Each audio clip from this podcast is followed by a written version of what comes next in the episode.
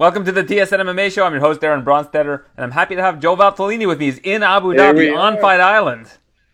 That's it. I'm here, stuck on the hotel in Fight Island, but uh, it's been such a cool experience. And I think the coolest thing here, it's uh, not being on the island. It's being in a hotel with all the UFC fighters. And some of my highlights was today. I took a nice picture with Jose Aldo. Got to see him, which has been awesome. I never got to meet him.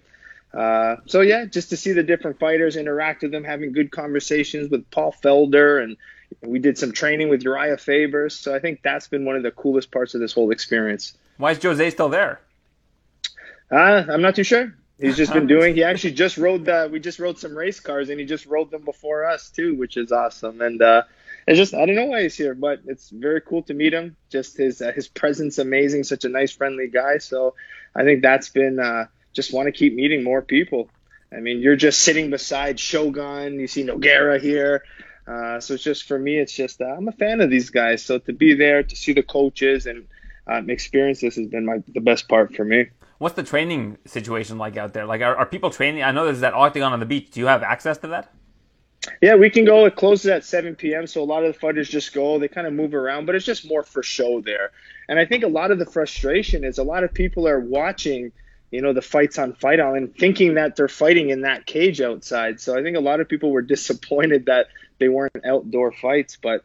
Um, it was just cool to go there. We did a little bit of shadow boxing, moving around, but uh, every fighter gets uh, another room. They get a training room that's uh, you know for themselves. It has a a bunch of mats. It's got a little portable sauna for us, but uh, everything is just so hot. We open the door in the training room and we're drenched, we're sweating. Uh, mats are slipping everywhere. So uh, they're really taking good care of us, which is uh, really nice to see. Well, if there's one thing Dana White doesn't mess around with his production. He's not going to leave his production open Yeah. to, uh, I guess, having the elements.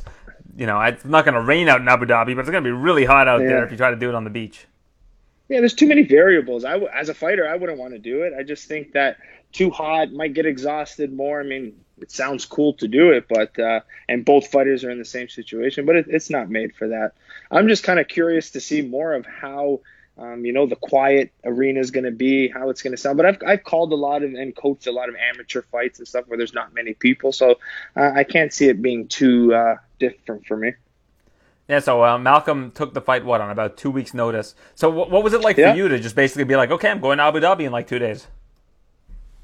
Well, honestly, it's been great for me with not having any glory kickboxing right now. The gyms being still closed in Toronto. It's just it was a perfect time to be able to get away, um, continue to you know accomplish things that I've wanted to. My ultimate goal is to be you know one of the best coaches in the UFC. And this is just the first step. Malcolm's going to be that one that's going to keep snowballing, getting more guys in, and I'm sure I'll be part of uh, many more fight weeks uh, to come. You got to pick James Krause's brain if you see him. James Krause is like I have. We've been talking a couple times. Yeah. Yeah, James Krause has it all together. He knows he knows like real estate. He knows like he he's one of the best coaches already, and he's still an active fighter. Like that guy's got everything going for him. Yeah, we had a conversation today. He says he has about nine UFC fighters on his roster, as well as about 30 other guys on his fight team. So he says he's barely home any weekend because I want to see him keep fighting.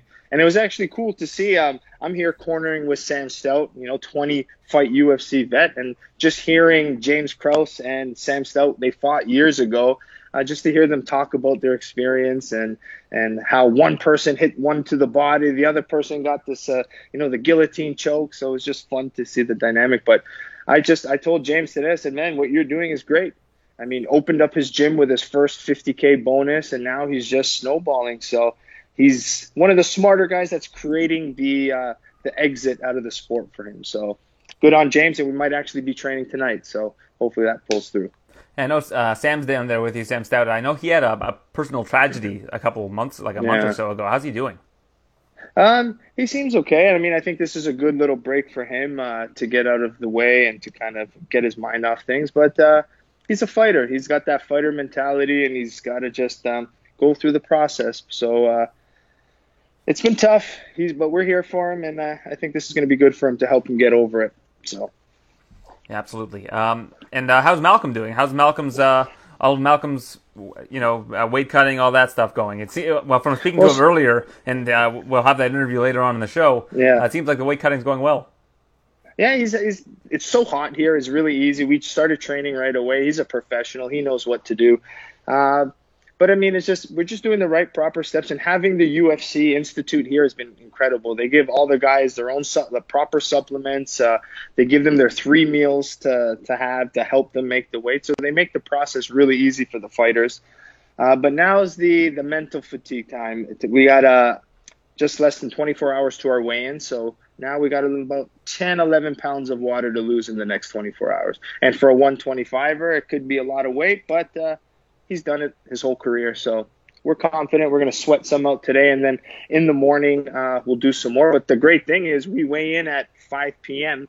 Um, our time here, and then we don't fight till like 3 a.m. in the morning, so we get a good extended, you know, over 36, I believe 36 hours to be able to recover. So he's a guy that just blows up a lot. So I'm expecting him to put on at least 20 pounds of uh, weight. So I mean, for his frame, his body, he's going to be a big, strong flyweight in the division. Yeah, they're keeping it on Eastern time. Uh, but yep. the cool thing is you're you're staying on Eastern time, so it's gonna be like 9 a.m. Mm-hmm. Eastern for you, and then you don't fight until whatever the equivalent of like 7 p.m. or 7:30 p.m. the next night, right? So that's kind of yeah. cool, right? Because like you mentioned, it's a it's a, a, pretty long duration where you can put weight on, and for a guy as big as Malcolm in the division, that's gonna help yeah. him a lot. Oh yeah, it, it's, it's it's just the time. It's just it's, it's insane. Like we wake up at 4 p.m. every day, which is is nuts, and then I go to bed when the sun comes up, which has been uh, exhausting. But uh, it's just different. It's just a different experience. Fighters are on different times. Like you're all of a sudden it's 3 a.m. in the morning, and all of a sudden you hear people hitting pads. People, you know, it's just Ferraris ripping by outside on the track. Fighters hitting pads. It's it's just the it's just the perfect fight hotel. We're good. Do you, do you have white noise or anything like that to keep you asleep? You have blackout curtains? No, a lot of melatonin, and uh, yeah, I just kind of I, w- I wear the nice face mask. Bring a face mask and take melatonin, and I'm good. The face mask is one and of the more underrated travel tools. I love the face mask. For sure. I mean, especially on the plane when you don't want anyone to bother you, just put it on. And the, I would say the number one thing is uh, noise canceling headphones would be my number one travel. I got those because that hearing yeah. that noise in the plane it just gets annoying, especially a 14 and a half hour flight here is just uh, exhausting. But apparently, uh, the flight home on the 19th is going to be a lot of it. I think Dana White's even going to be on our plane. Maybe he'll let me in his little suite. He can sit in the back, and I'll take his suite. I'll ask him. We'll see what he says. Yeah, Dana's flying home on the Sunday. I don't know why he's he's flying back to Vegas that early. I don't know, but I'm gonna see if I can take his spot. It'll be a nice little gesture of Dana come on, my for my first time coaching and uh, you know in a while here in the UFC, I think you should give me his little pod there on the airplane. Yeah, I'll send him a text. I'll ask him if that's cool. Yeah, I think so. The food on it was great though. We had uh, they put Malcolm in like the first class. They put all the fighters in the little uh, business class, first class. So, but uh, I literally had four seats to myself. There's maybe five people in the whole back of the plane, so we made our own little beds, laid out, slept good. It's the first night we had steak on the plane, you know, nice nice meals. So it's uh traveling after this is going to be a little bit uh, different now. I got the, you've been spoiled. The first class experience, yeah. So we've been spoiled, and even at the hotel, we're getting cases of water. We get three um, meals delivered to us every day. Um, they're just doing it right. Uh, we're doing test number five tomorrow. This is our fifth COVID test in the morning. So I think we're going to do about a total of six, which um, I recommend going through the, do the throat swab, not the nose one. Uh, the nose swab isn't fun. Uh, it doesn't so look fun. If you're going to yeah. do it, do the throat. The throat swab looks like a strep throat test. Yeah, it's basically they kind of jiggle around a little too long there for your liking, but uh, it uh, it's not as bad once you get used to it. I had a little bit more anxiety thinking about it uh, on the way here. Um, I was going to ask you also. I I saw that uh, Malcolm liked the headline on TSN's uh, website for, the uh, the interview. Yeah, I thought it was funny. Yeah. yeah. We were going to him like Malcolm, you really don't know. He's like, I don't know at all, and it was like, come on, Malcolm, you got to know something. Couldn't even think about it. How does he not have his Couldn't finger on the think... pulse of anything that's going on in the? U- I love it actually. I think it's endearing. I think it's. I think it just yeah. shows how focused he is on him and his career. I don't think it's a bad a bad Which is thing. Good. I'm sure there's a lot of fighters that way. I mean, even when I was competing, I never liked to watch fights, uh, especially during my fight camp. I hated watching fights. To me, it was one of the most stressful things because you're seeing guys compete and getting hurt, and then you're like, man, I do this crazy stuff. Like the, the the person you are in the ring of the cage is totally different than the person that's outside. Like you you put this mindset on. So when I'm seeing someone get knocked out and how fast they look big, they look fast on TV, and I'm like, man, I do this crazy stuff. Like this is insane. What am I doing? So I mean, sometimes it's best not to be able to watch the fights. Well, like right after I interviewed Malcolm, I went in my car and I was listening to uh, Mike Heck from MMA Fighting was interviewing uh, Gilbert Burns, and Burns is like, I watch every UFC pay per view, I watch every UFC event, I watch every Bellator, I watch all of the jiu-jitsu tournaments, I watch one championship, and I'm thinking like. He, uh, the amount of time that he spends on this compared to Malcolm, who's like just doing yeah, whatever he wants on a Saturday, must be pretty. Uh, it's a pretty uh, strong yeah. contrast. I mean, I, I, I was shocked. I actually thought he watched more, to be honest. But uh, he's upset. He loves jujitsu, so he watches all the jujitsu stuff probably more than the MMA. But he's, uh, I think, since training with me, I think people are going to be surprised with some of the the newer attributes he's adding to his game. I think he's going to be uh, really, really well rounded in the next little bit of time. So I think he can do well, and I'm, I'm, we're we're positive. We're positive with everything. Well, when you watch other fights, you probably learn a lot of different technique, but there's probably also advantages to not watching any other fights. What, what do you think some of those advantages could be? Well, I just think if you watch, I think the job of the coach should be the one to really watch and break down a lot of the technique. And we've watched fights together. I'll be like, okay, let's watch this quickly. So then I created a game plan, and then from the game plan, I put it in his head. We practiced, we drilled it, and then we'll watch some film together, and we'll say, okay, this is where I want this, this is where I want that. So I show them the example, and then we drill again. So, I mean, I never watched because these, like I said, people look more intimidating when you watch them on TV. So sometimes it's just best to go in there, fight your fight, and just adapt as you go on. To sit there and over worry I mean, you can be the best prepared, but if you're mentally not prepared for what's about to happen, that's really draining the stress, the anxiety. That's where a lot of people like you can be the best person in training, but when it's time to come fight week, there's so many mind uh, tricks that your mind plays on you that keeping the mind strong is the most important thing. I uh, did a podcast earlier this week already discussing UFC 251, but I'd love to hear if you have any thoughts on it. Is there anything anything that stood out to you from that card with the three title fights and uh, Rose versus Andrade? Anything that stand, stand out to you? Well, I'd also I, would also love to know before I before you continue, how did you have mm-hmm. uh, Volkanovski versus Holloway scored? Uh, I actually looked on your Twitter. I'll start with that, but I actually looked on your Twitter to I thought who you thought won, and uh, you had Volkanovski winning, which I was surprised. I mean, I thought it was I thought Holloway won three two. To be honest with you. Mr. Leg Kick didn't give the last three rounds to Volkanovski. Volkanovski, no, all Volkanovski was doing, he was, he was destroying I, him with the inside leg kick. Yeah, but his foot was hurt. It wasn't doing too much damage. Remember, I'm not an inside low kicker. I don't think low, inside low kicks do a lot of damage. Um, I know his foot was sore, but yeah, I didn't see him. I watching it. I, will probably have to rewatch again, but I thought Holloway did enough to win. And I think when I was looking at a lot of the comments, I mean, I think I would say a majority of people thought Holloway. Oh yeah, won. I'd say it's 95 percent of people thought Holloway won. But which which three yeah. rounds did you give him? Do you remember? I can't remember because we watched it at like 10, 10 a.m. in the morning where we're like half asleep. but uh, yeah, I, would have to rewatch it to give you an exact. But when we watched it, all of us were in agreement that it was three two for Holloway. Hmm, okay. So what? How did? So what did you see? Break it down for me. Well, I mean, the problem is the scoring criteria. Like, this, if the scoring system was the way that I think it should be, which is the half point system. I think you should do 10 to 9.5, 10 to 9, 10 to 8.5, 10 to 8, 10 to 7.5, 10 to 7. Like, I would have scored mm-hmm. round one 10 to 8.5 for Max, because he had like that borderline knockdown. I would have scored round two 10 to 8.5 for Max. And then I would have scored round three 10 to 9.5 for Volkanovski. I would have scored 10, round 4, 10 to 9 for Volkanovski. And I would have scored round 5, 10 to 9.5 for Volkanovski. And that would have made it about a draw. I think it would be a draw yeah. if that was it. Yeah. It, it, that could have been okay. But I just thought that the forward pressure of Holloway was just adding up to be a little bit, you know, more looked a little bit more favorable.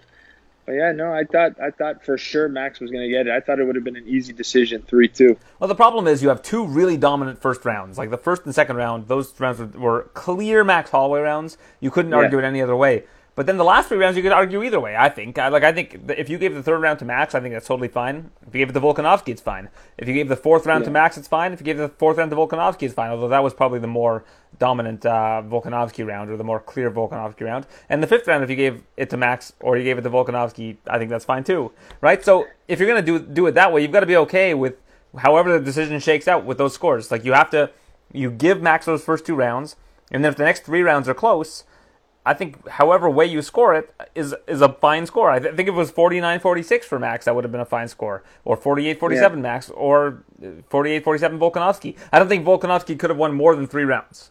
Like I just yeah. he didn't. But I just gave him those last three rounds. I thought that he won them. Yeah, I just didn't think. I think from watching the past, like Volkanovski just wasn't an active enough for me. I felt like he was a little bit more patient this time around.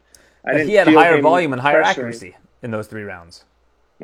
To me, it didn't seem like it. To be honest, I don't know, but I, I don't know where they got that decision from. But I looked at the comments after because we were like so shocked that I had to see like, did I watch a totally different fight? So that looking at the comments and stuff, it just seemed everyone thought uh, Holloway. So I didn't think I was crazy.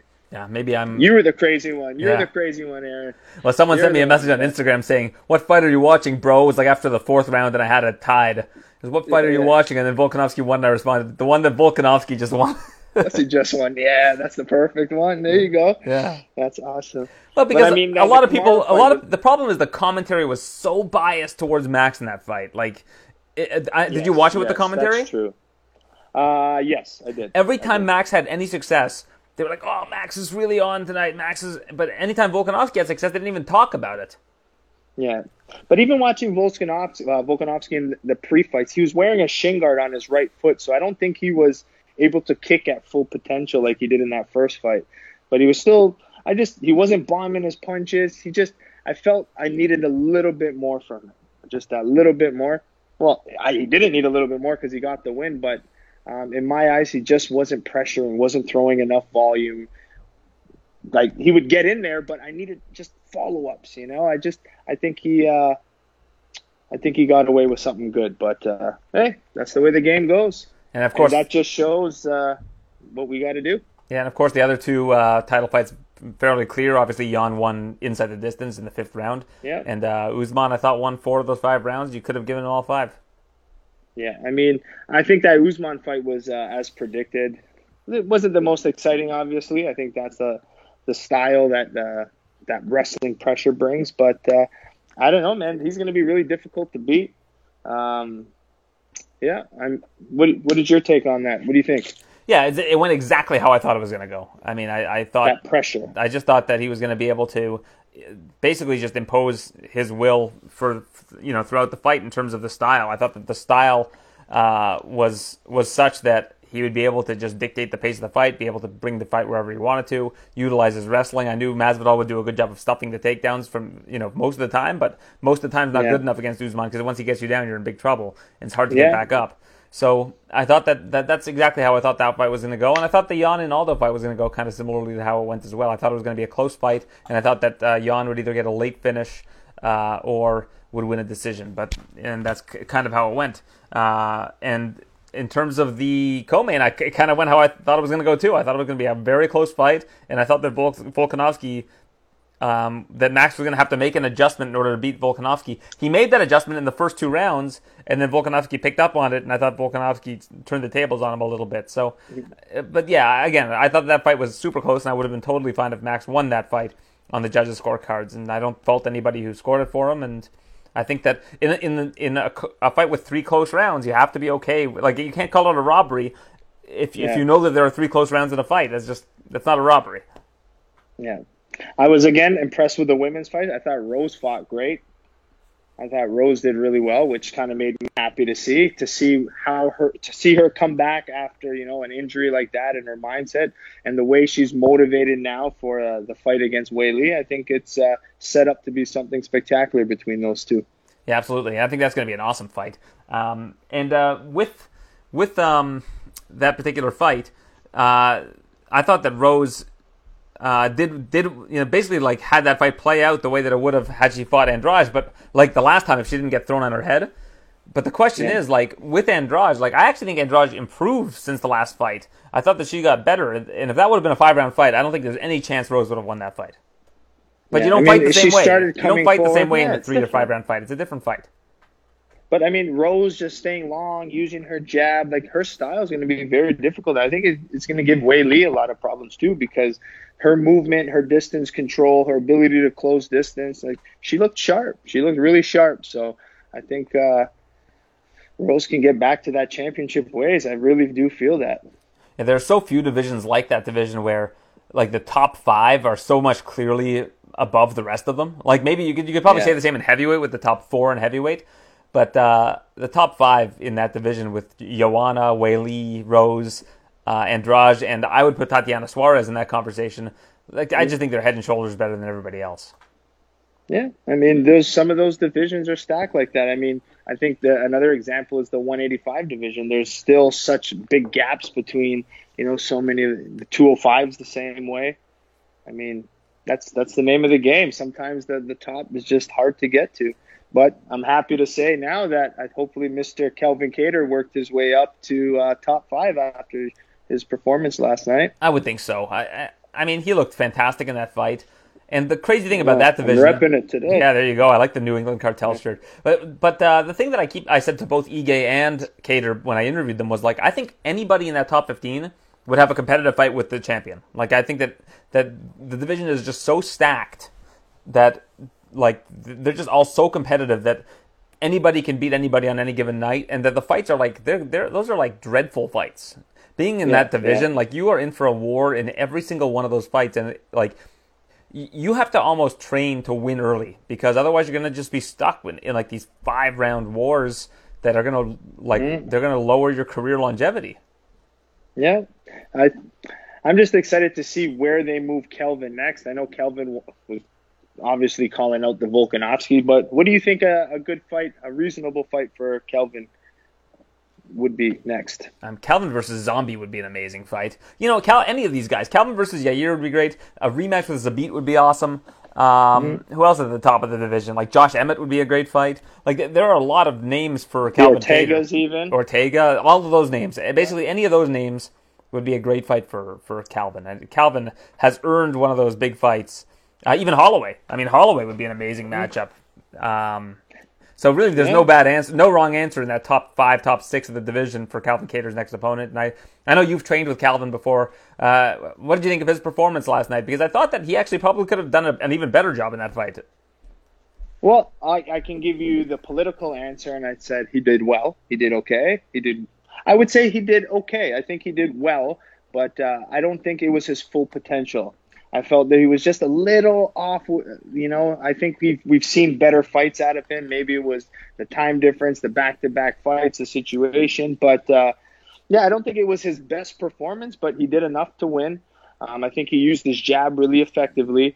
Um, he couldn't find that right hand like he always does, but uh, he mixed in some of his kicks, good distance, good defense.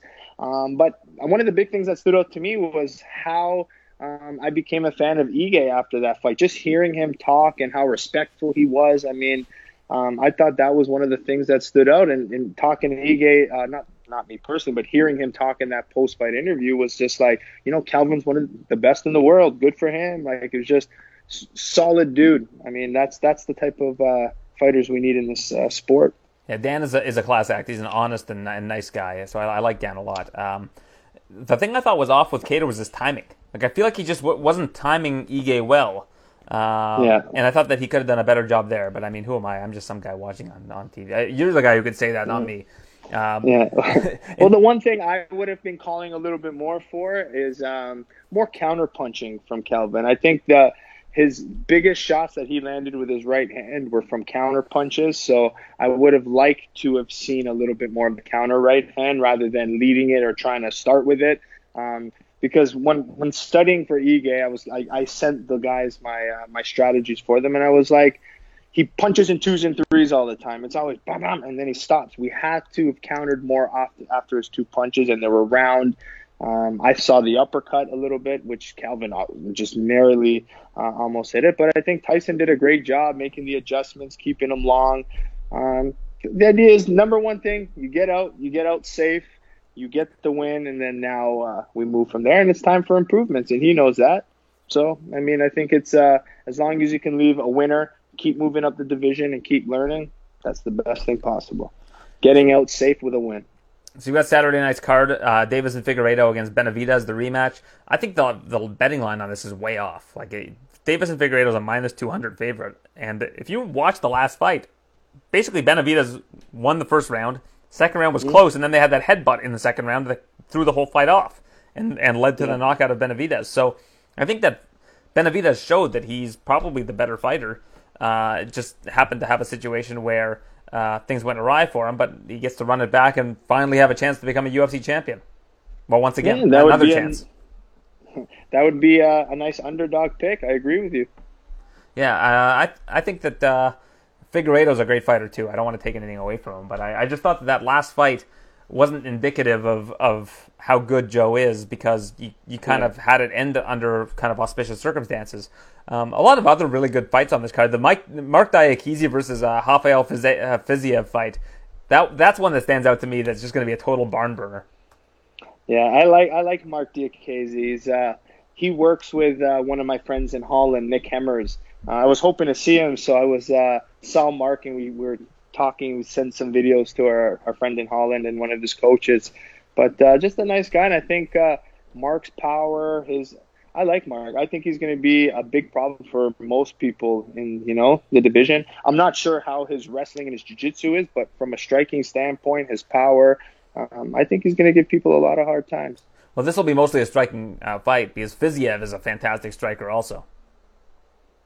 Yep, I don't know enough about Fiziev to, to comment on that, but uh, I hope Marc Diakiese shows that Dutch kickboxing and uh, makes us proud. So, Coach, what do you know about uh, Amir Albazi? What do you is that Albazi? Albazi? Um, I'm going to call him Albazi. Who knows? The prince there. Um, I know he's explosive. I know he's fast. I know he prefers to grapple. Uh, so I think that uh, it's a good fight for Malcolm because I feel Albazi is going to kind of ch- want to come and engage with the grappling, and I think he's going to realize really quickly that Malcolm's uh, an anaconda on the ground. Once he slowly gets his things, he's just uh, a different beast when it comes to his jiu-jitsu, and again the improved striking. I just think he's fast. I think the timing is going to may take us a little while to get used to, but I think he's going to get desperate. He's going to shoot, and uh, I think it walks into our game. But uh, I think he's tough. I think the kid's got a lot of potential the, the seeing a lot of his fights, he's just very quick and very hard to kind of get good top position, strong wrestling. But like I said, even if Malcolm gets taken down, Malcolm from his back, Brazilian Jiu Jitsu black belt wizard, and uh, I think he's going to have to uh, be able to defend a lot of takedowns because Malcolm doesn't stop once he starts attacking. Yeah, I'm looking forward to seeing Malcolm's uh, debut in the UFC. I think it's going to be uh, solid to see. Um, I'm trying to look at what else is on this particular card that stands out. Uh, Jack yeah. Versus Gastelum should be a, an interesting one because both these guys were kind of getting to, to continue. I mean, Gastelum actually fought for the interim belt, but they were getting towards the top of the division, and then they both have kind of stumbled. Yeah, and I really like um, Gastelum was in the hotel with us, the same flight. He's been around uh, a lot because I guess we're on the same card. But I was really, really shocked at how small he was. He's very small. You know what I mean? I mm-hmm. thought he was a little stocky, but and then I looked at him. I was like, I whispered to Sam. I was like, Sam, look how small his calves are. You know, it was like they're not big ankles, they're not big calves. I mean, that just shows like, I mean, the first thing you do when you see a fighter is you size them up. And, and I mean, anyone in the 185 division is usually, I would say, six foot plus, pretty big, long, strong body frame. But you look at him, so a lot of people must underestimate him once they see him. Mm-hmm. Like yeah. even me, I was like, he hits hard, man. I was like, does anyone if if he if this Hermansson can't make one, I'm like, I'll fight Gastelum now. Like he's tiny. I was like, how small he is, but then he's once you see him fight, he's just a beast. You know, I'd still take the fight. Don't get me wrong, but I just uh, he's just I can't believe the confidence he must have to be able to fight big guys. And I know Hermansson's a tall, big boy too. He should absolutely be in the welterweight division, but he just likes to eat. Like, easily, easily. But still, he's in your weight class. I, he's in your weight class. I could not. Well, depends which weight class. My old weight class, I'm an I'm a 185er now. Yeah, so, that's what I mean. He's in your current. Well, he's an 85er, Gastelum. Yeah, and I mean, I'm walking. I'm pretty lean at 205 pounds, so I'm probably quite a size bigger than him, and just my calves alone, my calves were twice the size of his. So I was like, I was shocked. So I mean, that just showed that it makes his fights with like the Adesanyas that much more impressive. Like if the fact that he had that bang out war with Adesanya and seeing and have you seen Bisping down there? size, I haven't seen him yet. Like Bisping's no, a huge guy. have- like Bisping's a big dude, and and Malcolm Gastelum, Gastelum beat him in like a round. Yeah, I can't believe it. I'm telling you, I could not believe it. The size he was and the confidence he has to go against such big boys, unbelievable. Mhm, Yeah, a- and I mean Darren Till is is now at 185, and that's probably where he should be. Like Darren Till's a big guy. Huge, huge. So I don't know. I, I, I wouldn't mind to see Gaslam try it. Like go down. Come on, man. We got the UFC PI a Well, he used bit. to he used to be at 170. it. He was at 170 for years, and then he kept missing weight. But I mean, you had your world title shots. Realistically, do you think he'll have a chance at another middleweight title shot? I think so. I don't think the middleweight division is all that stacked, and I think that he gave uh, Adesanya a good fight, and that if if he can win one or two more fights, he'll be back in the mix. I mean, he's a. Da- I think I, th- I thought he would beat Whittaker if they were going to face face off. Like I, I I thought that he was going to be the guy that beat Whittaker, not not uh, Israel. I just thought that Yeah. Gastelum would get that shot. He was supposed to have that shot, and then Big uh, power punch. Yeah, he was he was there. He was in Australia, ready to fight Whittaker, and then Whittaker had that that emergency on the day of the fight and had to pull out. Quickly talking about Whittaker, who you taking? Uh, who's your early prediction with that uh, Whittaker Till? Me and Malcolm were going back and forth and who we thought. I like Whittaker in that fight. I think I think Whittaker. Really? Yeah, I think Whittaker will is kind of better at Till every than Till everywhere, really. Um, so I, I guess we'll see. I mean, the problem with Whittaker is he has miles now. Like he has a lot of miles on him. If you look Mm-hmm. at, he's had those wars with Romero. He got knocked out by Izzy. Um, but he's also used to fighting at 185. He used to fight at 170, just like Till did. But he's a pretty Yeah. big dude one for 180. He's actually kind of small. If you saw Whittaker, you'd think he was probably pretty small too. But, yeah, he uh, doesn't look big to me. Yeah. That's where I, I think Till's going to actually take it. I think the southpaw, the awkwardness, and Whittaker has a style that bounces outside and then he like really jumps in. And I think Till's got a really good counter left straight. It's going to be a little harder for Whittaker. I think uh, Till gets it done. Yeah, it's a close fight. I, I, I don't really know. I'm, Yeah. I'm interested to see what the odds are. So, what do you think? What would you guess the odds are? I think they would probably be, I'd say Whittaker a 110, minus 120 You're max. right. On, you're right on. That's Whittaker minus Minus 120. 110? Yeah, minus 120. Oh, minus one. yeah, Yeah, it can't be minus much more than that. Yeah, Yeah, you're good at this. You should be making the odds. pick'em. You should be the lines maker. that's it. I should. Well, I saw Malcolm's an, pretty Malcolm's an underdog. Malcolm's a plus 150 underdog. Good. Perfect. Maybe I need to get on my betting lines. That's it. Can you bet out there in Abu That's- Dhabi? Probably not. Probably. I don't think so. I don't know. I'm not too sure, but I don't like to jinx things and stuff. I like to keep it separate. Mm-hmm. But I know a lot of fighters that do bet on themselves. So who knows? But I, I would be confident to, to bet on him, but I just don't like to play. What do they call it? I don't want to be uh, the juju. Yeah, exactly. You don't want to mess with the juju. Yeah. Don't want to mess with the juju. No, thank you. Mm-hmm. Yeah. So we'll keep it. We'll keep it to ourselves. Our confidence. Um, so that's that's going to wrap it up for Fight Island. Like there's this weekend, and then there's the weekend after with Till and Whittaker. That you've also got uh, Shogun Rua against against Little Nog. That's a, a Pride throwback. I know that's you grew up watching Pride. You must uh, you must uh, be in awe Oh, when you see these guys. I know. I wanted like. I mean, I still like. I mean, with the language barrier and stuff, they're all so nice. But it's fight week, and a lot of guys like. I know how it is fight week, and you just don't want to always have to take pictures and be on. So I don't like over approaching the guys. But uh, Shogun would really be a, a picture I would like to get. I mean, just that old school warrior, really stuck to the kickboxing, shoot box roots, and I mean that's a that's a picture I want. I was happy I got uh, the Aldo picture today.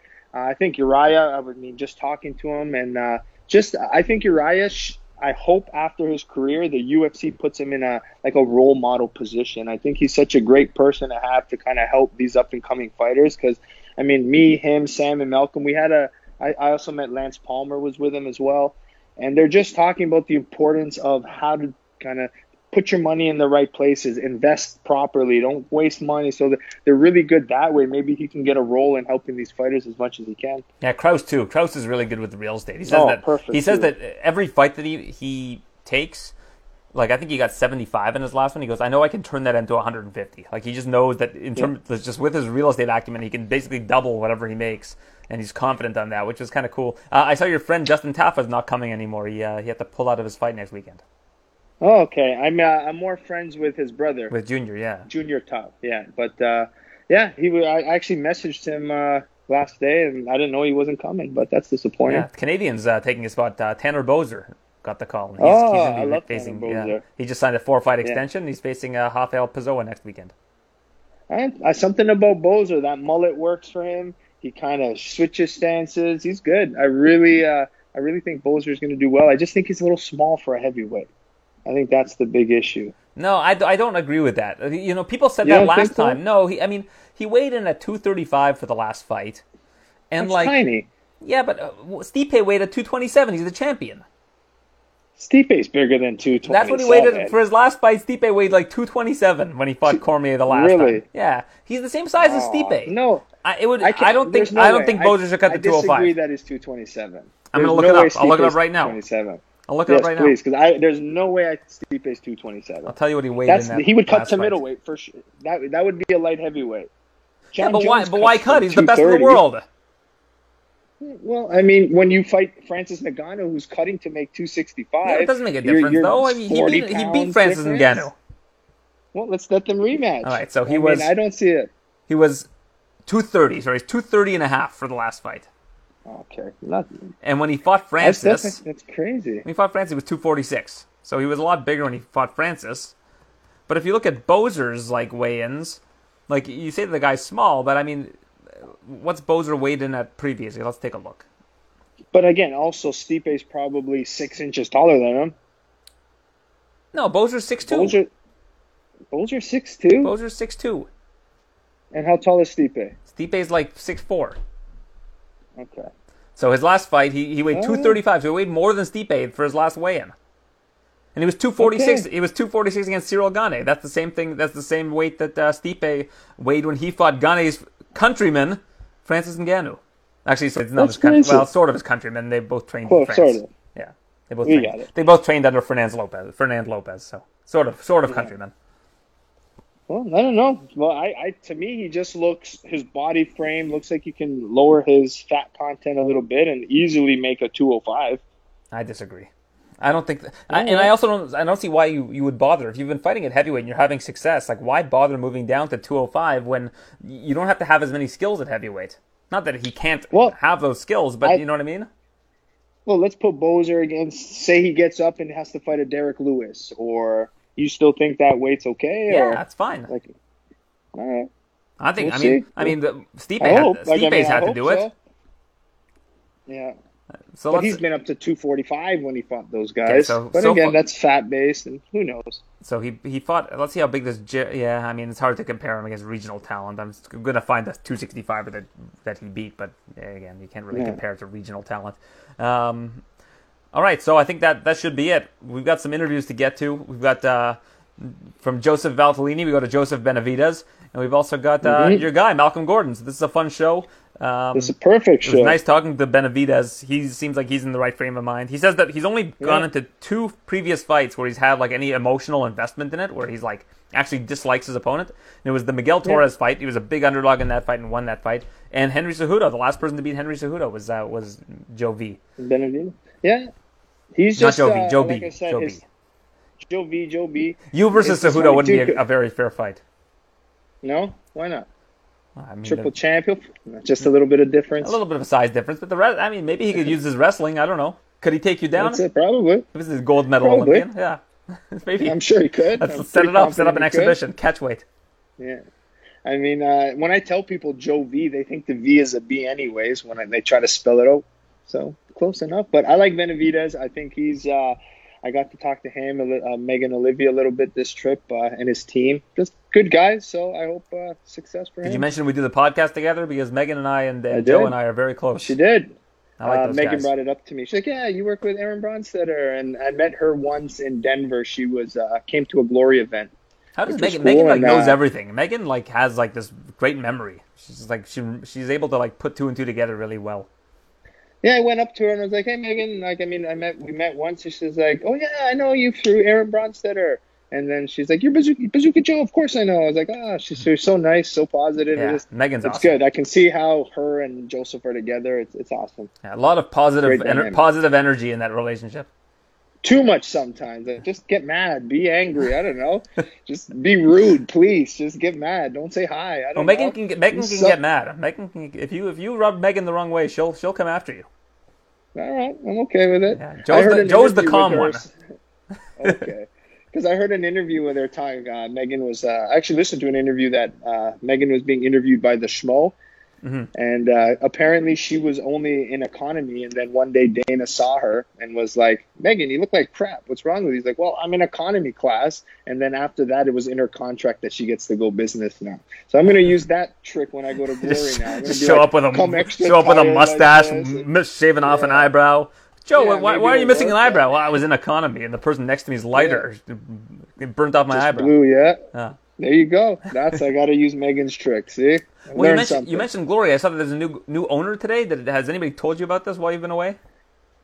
Uh, uh, yes, we're okay. Um, there's positivity. There's just been restructuring, but uh, kickboxing will be back eventually. We're just waiting for the timing. We got to see how Holland reacts to things, but uh, it'll be a different structure, different business plan, different group of teams. But uh, as far as I know, I'm still part of the picture. So Wow, that's good. that's, as you, as you should that's be. That's been nice to hear. I hope so. I mean, I've been part of the, the company since Glory Six. I've called more fights than anyone, been part of the company more than anyone. So the owners and the CEOs have just uh, recently reached out to me to kind of, kind of give me a little bit of uh, stress relief. What I was hoping was that somebody would have asked you to fill Paul Felder's seat while he went to go coach Jared Gordon yesterday. Like that would have been a good fit. That would have been perfect. See, that actually happened with me and Glory, and I was talking to Felder today about it. Um, and I was like, man, you're lucky that you got to go in corner. He's like, man, for sure. It was that. I was like, they wouldn't let me do it in glory. Like, not okay. Gordon is friends with Felder, but when I talk about, I had to uh, commentate Troy Sheridan. Yeah, he's like your business partner and best my friend. corner, my business partner, my best friend. It's more than just a training partner that I trained with. And I was like, eh, we're both saying like it's great TV. I was like, that's what I was saying. Like, let me go, mic me up, put me in the corner. So it, it's cool to see how they did it, and they followed Felder in the back. I just thought it was well done, and I hope if that ever happens again, Glory lets me do it. Well, the problem is the Glory doesn't have a three man booth. Glory has a two man booth. That's the right? problem. The UFC yeah, but they can throw in another fighter for one fight. You know, try somebody out. Maybe they get. I've, I've called fights with Alistair Overeem, Rico Verhoeven, Chris Camozzi has called fights with me, Tiffany van Soest. So we've always brought in like a little special guest for one fight. That should be all right. Just There- to create some new dynamics and energy for TV. The UFC has so many commentators that work so much better in the three man booth. Like I feel, I feel like Bisping works so much better in the three man booth. Cormier works so much better in the three man booth. Like I think the two man booth. I agree. Two man booth. Felder's good with the two man booth. Cruz is good with the two man booth. Um, who else do they have? Rogan, of course, is, is great with a two man booth, although they've been Yeah. doing three man with him. But uh, a lot of their their uh, the fighters that they have as commentators now are, are better in that three man booth situation. I think. It's weird too because when it first happened, all of a sudden I'm like, I didn't like it. When it first happened, I was like, I don't like this. It's too much cross crisscrossing and not knowing what's happening. But I've actually started, especially for MMA, I've started liking it a lot more. I personally like the three man booth um, because what happens after watching, especially for us who a lot of times watch the prelims and we're watching fights for five, six, six hours. You need a change of voice sometimes. No matter who you listen to for six hours, they're going to get boring. So you, to get that dynamic back and forth and to get the difference of opinion, I think it's great because you, no matter who it is, I'm getting sick of the, the commentator. So I mean, it's nice to get them bounce, and I think Jon Anik is incredible at um, letting the guys talk, letting the guys create the story, jumping in at the right time. They're they're learning the timing with each other. You know, Felder's been amazing. I mean, I thought you know uh, Bisping is fun. I, I like the dynamic of DC and uh, Dominic Cruz because Dominic Cruz will get more technical and small, where DC's more passionate and, and brings out a little bit more energy. So it kind of works with each other. So um, maybe I can be part of that three man booth. That's where it should be. Bring in the stand up specialist, and then you have your ground specialist, your MMA guy. So that's uh, hopefully how I pitch myself to the UFC one day. There's one guy who I think is is much better in the two man booth than the three man booth. That's Dan Hardy, because the, for whatever reason the British accent mixed with the American accent throws me a little. bit. Although with Bisping it works, so I, maybe I should, Yeah, I should take that back. Maybe it's just Hardy's just better. Hardy and Gooden are so good together. Like they've just got Yeah. such good chemistry. And I, I have you met John Gooden down there? Yep, I was just gonna say. I, I love that him, guy. Like it's amazing, amazing. We bonded right away. We're so cool with each other. Um, and I asked him, I was like, "Oh, are you going to be doing it with Dan Hardy?" He said, "No." So he kind of said it's kind of good because sometimes they're only associating, you know, Gooden and Hardy together. It's nice to give him like to show that he can work with everyone. So Mhm, I think he's sure. doing it with Felder and I don't know who uh, Felder and Bisping. I guess Yeah, it was like that with with. Fitz, Fitzgerald and Felder was kind of the same thing. It was like they were kind of a, a pair, and then they've made them branch off. Now you don't make that association anymore. So I, I agree with Yeah. John Gooden. I think that is good to do. Yeah, I think it's a good move. But uh, I haven't heard Gooden call fights in a while, so he's been off for a bit. I'm guessing. He has been. Um, it's because of the travel, right? They, they weren't able to fly him from the UK to the US. He's, he's based in the UK, so they weren't able to get Mm. Okay. him to come over. So he was. Uh, he How was did. Bisping go? He has a Bisping's based in Vegas, LA. Bisping? No, Bisping lives in LA. He's Oh, lived in. LA for like ten Really? years. Yeah, Oh, geez. Okay, cool. yeah. Bisping, So, Bisping, yeah. Bisping doesn't associate with uh, with with Britain anymore. I, I'm just I'm just joking. Okay. No, no, Bisping's, Bisping's like, very proud. He's very proud to be from Manchester. I'm just playing around. Yeah, yeah. So no, it's been fun. He's doing a great job. I think I like that they're using him more and uh, bringing him in. I think he brings that uh, excitement. He's he's kind of like me in the commentary that you can hear like every time there's a big shot land. All you hear is Bisping. Ah, he Look at screams. All you that! hear is Bisping. Ah, and he just reacts like so amazingly. So that's how kind of I am. Like Yeah. I know Todd has to go and yell what happened, but I just go, ah, I just freak out because I get so excited. It's just They've had that you can Bisping feel cam. the passion in him. The Bisping cam Uh, has been he hates must it see. apparently. He Yeah, I, yeah, I can tell he hates it. You can tell he hates it, but it's so good. Faces and- yeah, because you're like you're so vulnerable in that time. You're not thinking how your face looks, and you're like just making all these weird reactions. Hey don't blame him. man, you don't get paid to have fun. It's a job. You gotta just roll with the punches. And uh, if, Yeah. you know, if, if that's what production wants to do, you know, just think you have a great job. Just, just get it done.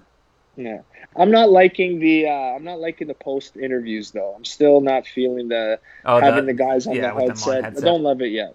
I'm not loving that yet. I, I'm maybe I don't know. I guess they have to go this route, but uh, I No, what you do is you get a wide lens little better. camera, get a wide lens camera and a boom microphone, and that way you can socially distance. You hold the boom, and you ask them a question. You bring the boom But- back.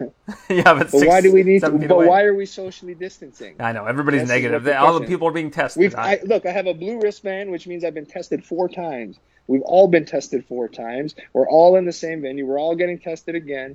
I, I don't know why I agree they can't you. do it. And maybe it's an optics thing. Who knows? But I, I, I agree with you. If everybody's being tested, and and that's what Rogan was saying. Rogan's like, we've all we've all tested negative. We've tested like six times Yeah. this week. Why can't we stand next And to each other? Yeah. and we're all seeing each other, shaking each other's hands at the hotel. Anyways, we're hugging each other like we're all at the hotel. We're just in masks. Sometimes half the time we're not in our masks, anyways, because we know we're all safe and tested. So It weirds me out now I when mean, people want to shake I- my hand. I can't do it anymore. It like really messes with me. Like when we, we we moved recently, and like the mover wanted to like give me a fist bump or shake my hand. I'm like, why? We don't need to do this anymore. Like let's let, this, Yeah. this era's over of handshake. We, like let's bow or whatever. There's so many different elbows. We don't need to put hands on each other. Uh, That's that's how this Oh, thing is I'm spreading. I don't agree with it. I'm a. I've always. I grew up. I'm, I'm Italian, and the first thing my dad said is, wherever you go, you shake someone's hand firm. You look them in the eye. Well, so I've got no problem with it as a concept, but right now with the global pandemic that's going on, like, shouldn't you do whatever it takes to like eliminate any sort of chance? Like, why leave it to You think so? I mean, Yeah, with if I, don't if. I was at a place where you're at and everybody's got the wristbands, then I'm kind of cool with it. I'm talking about like daily interactions. Like, I, I don't want to shake your hand. I don't like. I'm not interested. Yeah. If you don't have a blue wristband, I'm not shaking your hand. That's it. Okay, I'll keep my blue wristband on next time I see you. Well, no, no. When once you're out of the bubble, then you Oh, have to throw it out. There we go. Yeah, You can't just heard, you can't just uh, keep the wristband. I'm following the news back home. So uh, apparently, Toronto, we're going to be wearing face masks for years to come. Apparently, it's the new normal Years, now, right? Years, it says. It said for a long time to come. Hmm. He thinks it's going to be something that's just going to be with us for a while. Are you allowed to wear like a Halloween mask? Like, could I wear like a clown mask out and about? Like, would I get in trouble for doing that? Eh, I got to do something more creative than these little masks. I don't know. I just think it would be fun Yeah, to freak people out. Like, I mean, if we all have I to wear think so, masks, we may as well just wear like one. wear like a yeah, wear like a, a, a deranged clown mask, and then they're like, "Well, sir, you can't wear that." It's like, well, we're by law we're supposed to wear masks. I just think the biggest problem happening with the mask is not people wearing it; it's other people in the community kind of like scolding you if you don't want to wear one. Well, you have That to wear one now, though. But if you ha- if you're going indoors, Well, you have to wear one by law now. So I, I get it. But if you're going out for a they walk, said it's optional, basically, though. They're, they're, they were saying like you're not forced to. I mean, it's it's highly recommended. It's it's like if what if I have a breathing issue? They say or something. They said or the Yeah. asthmas or yeah, So, I, I think mean, you I can think get it's some. I think you can a get a medical exemption. tension with. But what are you gonna? The people who are walking, seeing you in the indoors, are all gonna look at you and scold you. Well, we'll get a shirt So- that says I have a medical exemption, and then you're fine. A nice big sign. No, yeah, just a go. shirt. Get like a get a have shirt a instead of wearing a mask out. You're wearing a shirt out every time that says I have a medical exemption. All right, I think about it. I just I'm one of those people sometimes like I'm I'm all for it. I'm okay with it. I mean, if I got to do it to do my part in helping this out, just let's do it. Why we have to create arguments and fights? Just put it on for two seconds, get in your car, take it off. Let's just stop Exactly. this. Let's get it over with. Yeah, just go into a store, put on a mask. Who cares? just get it over with. Seriously, I think people are just making it this freedom of rights. It's just we're getting over this virus. Let's just go. Come on, stop making a big deal out of it. Yeah, I mean, I, I don't understand why people are that opposed to something that's helping stop the spread of a. I mean, they, they've now put out like AP put out a report the other day that like people that are getting the coronavirus are having like long term heart like half of the people are having heart issues like heart like uh it's having a negative effect on organs like this is no joke here like let's wear the mask like, they're like why not wear just wear the mask Yeah. yeah, just wear it. Stay at home a little bit. Try to avoid things. Yeah. I mean, we just got to get over this as quick as possible. I think Ontario's doing a pretty good job, though. I think we're we're lowering, right? I mean, how often do you see somebody at a store barefoot walking around, and then someone's like, "Well, sir, you need to wear shoes in here," and they're like, "My freedom is being impinged upon because I need, I don't want to wear shoes. I've Yeah. got I've got athlete's foot. I've got athlete's foot, and it's making my athlete's foot worse. It's making so I'm I'm wearing I'm not wearing socks or shoes anymore. You never hear this. You- Yeah. Have you ever seen a single viral video on the internet of somebody refusing to put shoes on at a store? Never. Never. That's a good example. I like it. I'm going to use it. Yeah. Or just walk it. in walk into a store wearing no shoes and see what happens. Barefoot. That's Yeah. it. I'm gonna. If I'm in a bad mood one day and I just want to get into an argument, I'm just Yeah, gonna exactly. go grocery shopping with no mask. just gonna fight with Just- just- everybody. just so you can have- just so you can have conflict. Just so I can argue. Yeah, just so I can get. You want to, hey, people. Joe, if you want to argue with people, I've got a tip for you. You have it's from the comfort of your own home. It's this thing called Twitter. You just get on that. Twitter, you'll, you'll, just you'll have no problem just- finding someone to argue with. All right, there we go. It's safer and easier. I put on my filter, the Twitter quality filter. Twitter's never been better for me. I love it. Really, all the bad. So it kind of filters out a lot of the negativity stuff, or I put on a filter that says you cannot communicate with me unless you have a confirmed phone number or email address associated with your account. no, you can do that, eh? Yeah, All right. and Get and, rid of all those trolls. and trolls don't have confirmed phone numbers and, and email addresses because they don't want no want people to know who they are. Yeah, and you're someone who really interacts and responds to people. So I mean, it's it's part of your your job, and yeah, I like it. Absolutely. Well, Too many people out there are getting too comfortable. They get Yeah. too comfortable behind a keyboard. I'm with you. Yeah, I mean, did you see the interaction that the guy had with Paul Felder? Uh, no, he he told me about it today because he he's, he told me he made a joke that is something that he uh, uh, Gordon owes him five percent now or something, and people were bashing him. Is that what it was? No, somebody um somebody sent uh, Felder a message saying uh, you should stick to the announce booth because you're not a good fighter anymore. You should stay retired. And Felder responded and was like, "Would you say that to my face?" And he wrote, "No, I wouldn't because you kicked my ass. That's why I'm saying it to you on a keyboard." And that's, That's what, that's what he awesome. Felder wrote, awesome. "Fair enough." yeah, he was told me he was getting bashed, and Twitter was freaking out on him because he made like a little joke about Gordon owing him five percent now or something. And it was like, "Why is he owing you five percent? No, this is not right." He's like, "I'm joking. Gordon's my How do best people not friend." get? people. How do people not get that that's a joke? Like, I mean, That's the first thing he know. told me when I saw him for coffee today, and he was just freaking out about it. So who knows? Can't let these people bother you. like uh, like I too said, if you're looking for conflict, it's a good place to find it. All right, Joe. That's it. Well, uh, we're gonna go All right, from, Aaron. from from Joe V to Joe B. Uh, joining us now on the TSN MMA show is uh, Joseph Benavidez. Uh, who's gonna be- yes, not not Valtellini, Joseph Benavidez, who'll be fighting for the uh, vacant flyweight championship of the world, and here he is on the TSN MMA show. All right, let's hit the rewind button. It's part two: Joe Benavidez against Deiveson Figueiredo. I feel like you had your doubts that Deiveson was going to make this one, and you might still have your doubts. Um, there the doubts are being erased. Um, I think he just passed all his tests here. He obviously got on the plane and passed. Um, you know, the way he got here on an unchartered flight and then with the second negative, I mean, he went. You know, there was so much that went into that. He came here, passed his test so far, so it's looking good. All that's left is the scale.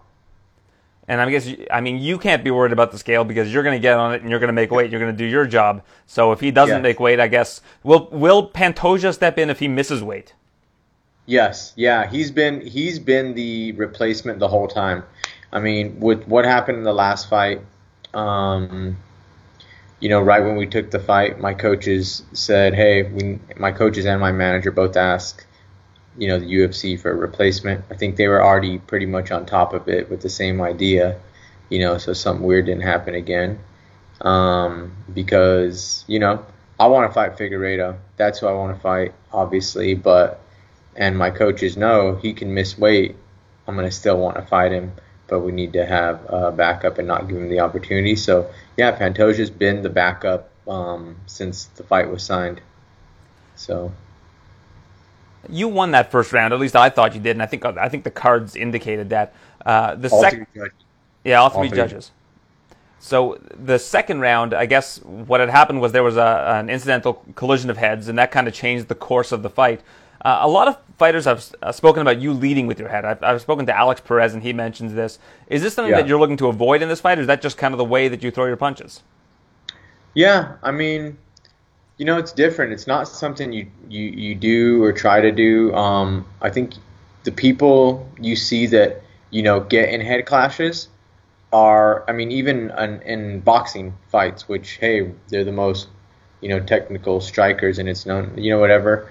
Um, typically aggressive fighters, which I am, um, shorter punches, and also um, a lot of open stance. So open stance um, also, um, even when you see a boxing fight, you're like, oh, it's almost inevitable they're going to clash heads in these open stances, the southpaw and orthodox. And I'm typically open stance from my opponent as well. So um, yeah, I mean it's it's it's a little bit of everything, and obviously you want to avoid that with how the fight happened last time. You never want to get a cut or even win in that way, um, or definitely don't lose in that way. So yeah, I mean, there's always things you can do to avoid it, but like I said, I mean, you know, some things, low blows on open stances as well and stuff when you're throwing those inside kicks and stuff. You know, um, this one, you know, definitely, you know, paid more. Uh, um, there's a lot more um, repercussions in it, but yeah, so that's definitely something I look at to avoid. I mean, flyweights are moving at like a water bug speed. You guys are, are really quick. So for a referee to catch everything is is, is hard to do. are you yes. able to talk to the referee before the fight and say like, listen, I'm going to tap my head or something if, if there is a, an incidental collision of heads, just so that you know what's going on? Yeah, you thought about it, but you just also think, hey, they'll see it. They'll be right in the, the right position. You don't you don't really think of that going in as like, hey, this fight there could possibly. I mean, you never really think of that, you know. So, yeah, I mean, you just hope they catch it, you know, and they do it. This one, you know, it, it didn't happen, and um, you know, it wasn't any blame on the ref or anything. You know, these things happen, but um, it was definitely unfortunate. Do you feel like there's kind of a protagonist antagonist type deal going on with the two of you? I mean, he missed weight. He ends up winning due to a kind of a collision of heads you've become more of a good guy. He's become more of a bad guy. Do you feel like the the vast majority are going to be on your side for this one? Yeah, I hope so. I mean, I think I'm I'm pretty well liked, and um, he he's just he's a villain like type, especially when we were at that fight there in Norfolk. Um, you know, in America, I felt that crowd so much on my side. I mean, he's yeah, he's a villain even with the line in his hair and the missing of weight and you know his like evil manager standing by his side like all that stuff. And you know i mean i try to be you know represent myself and everyone around me in the sport good. And yeah i mean i guess people like me. So if anybody yeah i mean it's it's we're, we're definitely um, opposite personality uh, wise well Ismail does look a little bit like a movie villain yeah, he does. Yeah, him and his manager like next to each other look like a little like weird evil cartoon. uh, with Figueiredo, though, do you, do you know much about him? I mean, I know you guys both trained at Alpha Male for a time. Uh, have you ever sat down and spoken to him? I know his English is, is a second language, but uh, do you have any sort of personal relationship with the guy? No, not at all. I mean, I never trained at Alpha Male while he did. Um, I was already gone and out of there, and then I know he went a little bit, but honestly, I have no personal relationship. I try not to, you know, I don't like him very much, so you know anything about him or that I would post on anyway is typically in Portuguese, and you know I don't really like to see him or anything like that. So yeah, I mean I guess it makes it better for an opponent, you know. Things are rarely uh, personal for you going into a fight. Is, is this one personal? Yeah, I think I think so a little bit at least. I mean, not personal because like I said, we, like we just said, I don't have a personal relationship with him, but I don't like him, you know, and that's always a little different. Like, and the way the first fight went, like we're in a fight, you know, so you're you're always going to try to hurt somebody because that's just the way to win. You know, you have to hurt the guy, and. uh but there's sometimes like when you don't like a guy, or this fight went this way, or you think you were, you know, slighted and he was cheat, or anything of the sort, and you don't like him, like you actually, you, like you want to hurt him, like you look forward to it. And I don't know, I think that's kind of where I'm at in this time. Like I want him to feel like what I felt like I was hurt in that fight. I was hurt after, you know, all because of this, of you know, some kind of accidental. So it's just yeah, it makes it a little different and not typically passing over to the personal side, but there's definitely just a little more, um, you know, will to, to go out and do your job. Could that be a bad thing? Um, I haven't found it typically is for me. I mean, the only people I've disliked going into my fights before um, was Miguel Torres, who I ruined, and Henry Cejudo, who I was his last loss and fought an incredible fight with him. So, I mean, those are the only two people I can think that I ever really felt that way about. So, as far as for me, it's been it's it's pretty good, I think. Yeah, it's not a bad sample size. Yeah, yeah. People forget how good Miguel Torres was at the time. Miguel Torres was like unstoppable at the time, and you were, I think, like a three to one underdog going into that fight. Yeah, yeah exactly. But I had the same kind of feeling I have where I'm like, I just don't like you. I like, I really just hope I put you out, you know. And uh, yeah, so seems pretty good. I mean, typically I go into a fight with just, hey, I know I have to hurt the guy, but it's it's more my like it's my skill that is doing it. You know what I mean? Last time we spoke, you were kind of in a bad place. Obviously, it was right after the last fight. Um, how long did it take you to get over it, or, or are you still not over it? I mean, how long did it take you to get back to a little bit of normalcy in your mind? Um, it took a while. It took longer than usual, just because because of what's going on in the world in the quarantine. I kind of had to sit with it. You know what I mean? I had to really sit and sulk in it. There was no um, like gym escape. Like that's the only way to get over a loss and even carry on from a win is just move on to the next thing. You know, you have a short memory in MMA and you can go in the gym and you can forget about anything. You don't have the chance to think about, you know, what happened in your last fight or what's going to happen in your next one when another guy's fighting you or you're scrambling or you're training and you're trying to learn. But when you don't have that, you know, for like the first few months like I didn't, you know, there's a lot of stillness happening and a lot of idleness also. And so it just, yeah, I mean, it, it did stick with you a little longer. It was definitely, you know, traumatic as far as my, you know, career goes. That that was like the one. That was a perfect everything opportunity. And then you go into quarantine, which is hard enough for people not to do anything. And I'm kind of sitting on that. So, yeah, was, that was definitely a challenge. But, you know, thankfully, I'm not stuck in a home with some evil person, and I love my wife and my dog, and that was mainly who I was. So I'm happiest when I'm around them anyway. So that definitely sped up the process. Um, but like I said, it's still hard. You don't have, you know, anywhere to go and anything else to really do. Yeah, I guess when I think of the timetable, that fight was the 29th of February. You probably Yeah. wouldn't have gone back to the gym right after that because you were recovering, and then I guess it was two, three weeks later that all of that everything went down, right? So you probably were about ready to get back into the gym and then couldn't, which probably was like another, uh, you know, mental barrier to get over. Yeah, that's another thing that just adds to, you know, not good feelings and like that low, you know, feeling people get is like when you can't go to the gym, you know, especially after that, um, something like that happening. So yeah, it actually was one of the last ones, which I was, you know, fortunate to fight before this all happened too. But I think even the next fight was, um, was the last one. Um, it was um, the Joanna uh, Weili and uh, Stylebender Romero, and then the fight stopped. The gym's closed, and yeah, I was ready to do it. You know, I have a little gym at my garage, but even that, it's not the same going in and just forgetting about things. So And are you someone who likes to go out, who likes to, you know, go out to different places, and you weren't able to do that either?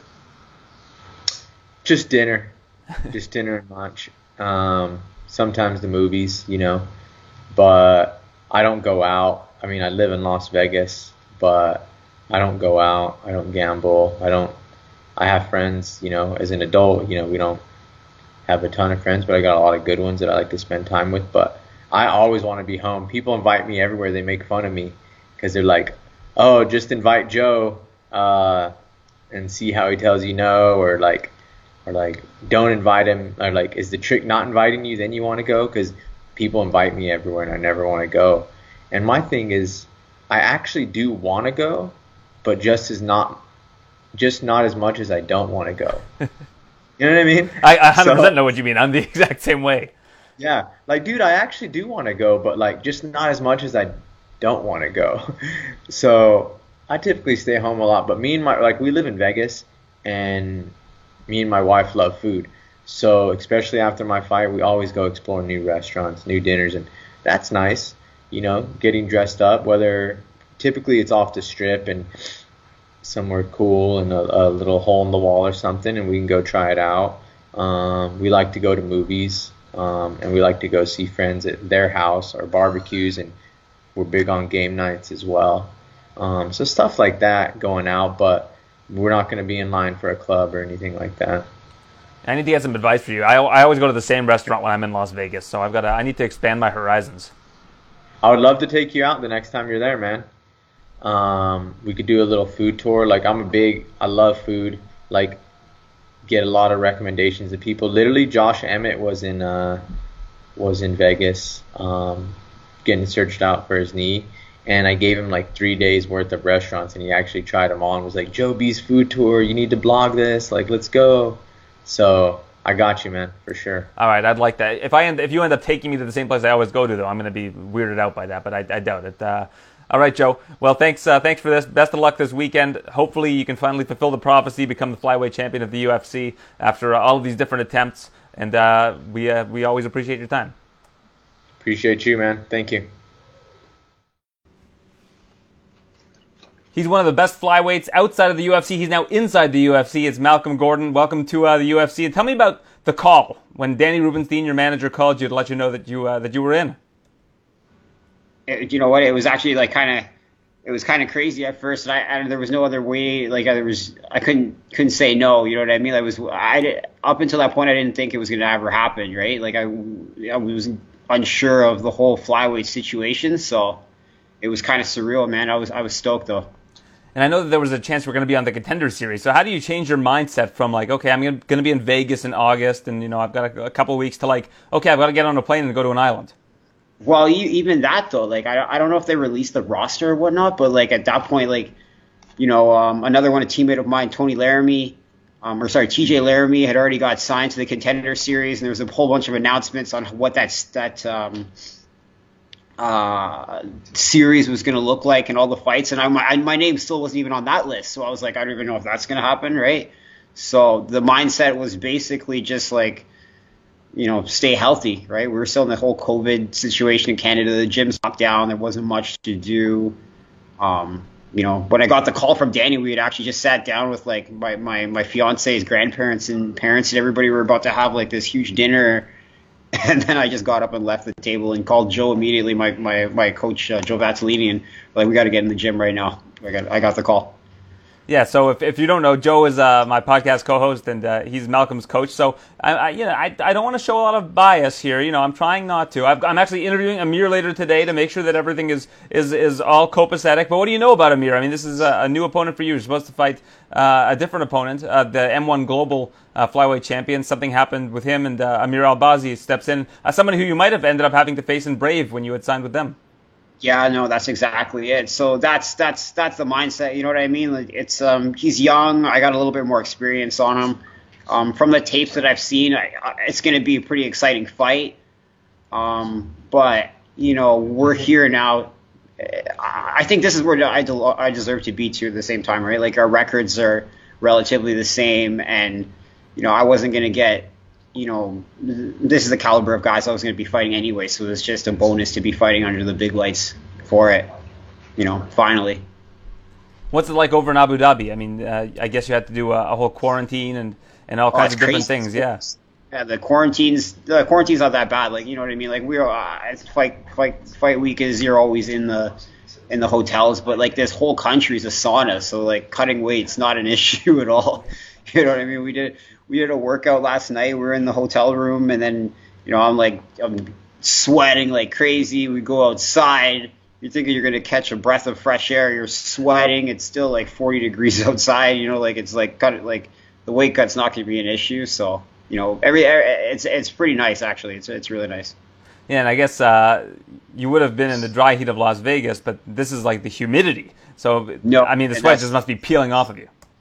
Yeah, it's it's it's nuts. It's nuts. But the UFC's taking really good care of us. You know, they got their meals set up for us, and are the all the appointments are really uh, you know reasonable and whatnot for time wise. And we're trying to stay on that schedule of like back home because I know we're going to be fighting at uh, like what three o'clock in the morning our time here. So. Well, I know you say that it's like a regular fight week. You're in the hotel, but I'm guessing that the hotels supplied in Abu Dhabi is a little bit different than the ones that TKO supplied.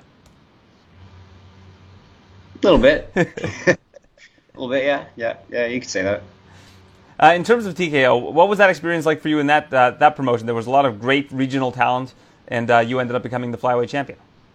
Yeah, no, you know what? To be like, to be completely honest, like, it's been. Um, I know some guys have like that huge culture shock of going from like smaller shows to like the big promotion, and they're kind of like whichever. But I think being a part of TKO, um, and obviously being the champion, whatnot, and the, the treatment that you would get via that um, kind of got me like acclimated to like the whole UFC situation because I don't really feel like much has changed. You know what I mean? Like I, I kind of know what to expect, and you know, we there's not much, you know, and it, it they're on national television too, so you'll be used to the whole production things, and you know, everything's gone pretty smoothly, you know, transition wise, transition transitionally wise. I see you're wearing the uh, New England Cartel shirt. Uh, Calvin Kattar actually came and trained with you guys for some time at uh, Bazooka MMA. Uh, what, what did you think of the fight last night, the main event? You know what? I so I knew that I was gonna have a long day, so um, I actually I had to wa- rewatch it this morning. But like, yeah, I know Calvin's Calvin's sick, man. Like he's he's incredible. He's he's he's he's out of control. He's he's definitely the next best thing. You know what I mean? He's gonna be very hard to deal with he's just so long, right? He's got those long punches and whatnot, and that super long right hand, and, and just like very durable. It's gonna be it's gonna be hard to deal with that guy in the future, man. Those guys are, those guys have to look out. Yeah, that division is, is pretty crazy because you could take anybody in that top 15, put them against Volkanovski, and you've got a very competitive fight. Yeah, yeah, that that yeah, that's exactly it. We were looking at the numbers last night, and it was like that whole division is completely stacked. It's it's ridiculous, right? I feel like that's kind of how the flyweight division is, though. I mean, I'm not sure who's going to emerge uh, from uh, Joe Benavidez and Deiveson Figueiredo, but I think that anybody in the top 15, somewhere where you could find yourself after this weekend, could hang with those guys. Yeah, you know, I'm not I'm not trying to look past uh, this guy just yet, but yeah, it's the exact same thing. I I don't think it's as crazy as the the 45 division, but like, you know, uh, I I bring a lot of size to the to the to the flyweights, right? So and and height too. A lot of those guys in the top 15 are pretty shorter, but you know, obviously different things to deal with with those guys. But yeah, you know, we'll we'll see, we'll see. It's it's, it's actually it's super exciting. You know what I mean? Because like they that's just it. There is a lot of talent and certain matchups stylistically are going to be like extremely um, fun fights to watch. Um, so yeah. And it's kind of cool because you've got the flyweight championship being contested. We don't know who the champion is right now. It's a vacant title. You're going to get to watch firsthand. Uh, I think it's going to be as 100. percent That guy's he's a, he's a veteran. He's been fighting for so long, and you know, there, I, I have a hard time seeing him getting taken out by this this next opponent. You know what I mean? Like I think Benavidez has got his hands down. So do you think in the last fight it was just that, that head that headbutt basically just changed the, I, course of the fight? Exactly. That's exactly it. That's exactly it. Like he got it was what in the first round or something like that. He got he got uh, he took that kind of headbutt. It was in the second, yeah. I mean, Second Benavidez round. won that first round. I think that's what a lot of people are forgetting because the odds on this fight, I think Figueiredo's like a minus 200 or minus 250 favorite. But if you look at that first fight, Benavidez won the first round. The second round was a, was a close round until that headbutt happened, and then the fight ended. I mean, then Figueiredo was able to take advantage. Yeah, no, Benavidez is something like I've been watching him for a long time. We actually trained with him um, a while back, like back when I just started my MMA career, like you know, like or, or sorry, amateur career. So like years ago, and he would come come down and train with us, and he was just a monster. But his pressure is going to be like the, the the hardest thing to deal with, right? And and hand speed, right? Like he's he's yeah, it's gonna be it's gonna be a tough fight for him. Also, Yeah. one of the nicest guys on the planet. I love Joe B. No, that's the thing too. You meet him and he's just yeah, the absolutely nicest guy on the planet. So yeah, it's it's great. And uh, there's uh, also the Pantoja fight um, on on that card. What do you think of Pantoja, and, and what do you think of uh, his opponent? You know what? I don't know nothing about either of them. I'm like I'm I, I'm more like I'm uh yeah I, I was like a casual casual MMA casual like you know like you know what I mean like I was always I only really pay attention to the guys that I have to fight so that's about it. So you don't watch a whole lot of like UFC events. Absolutely not. You know So what's a Saturday night look like for Malcolm Gordon?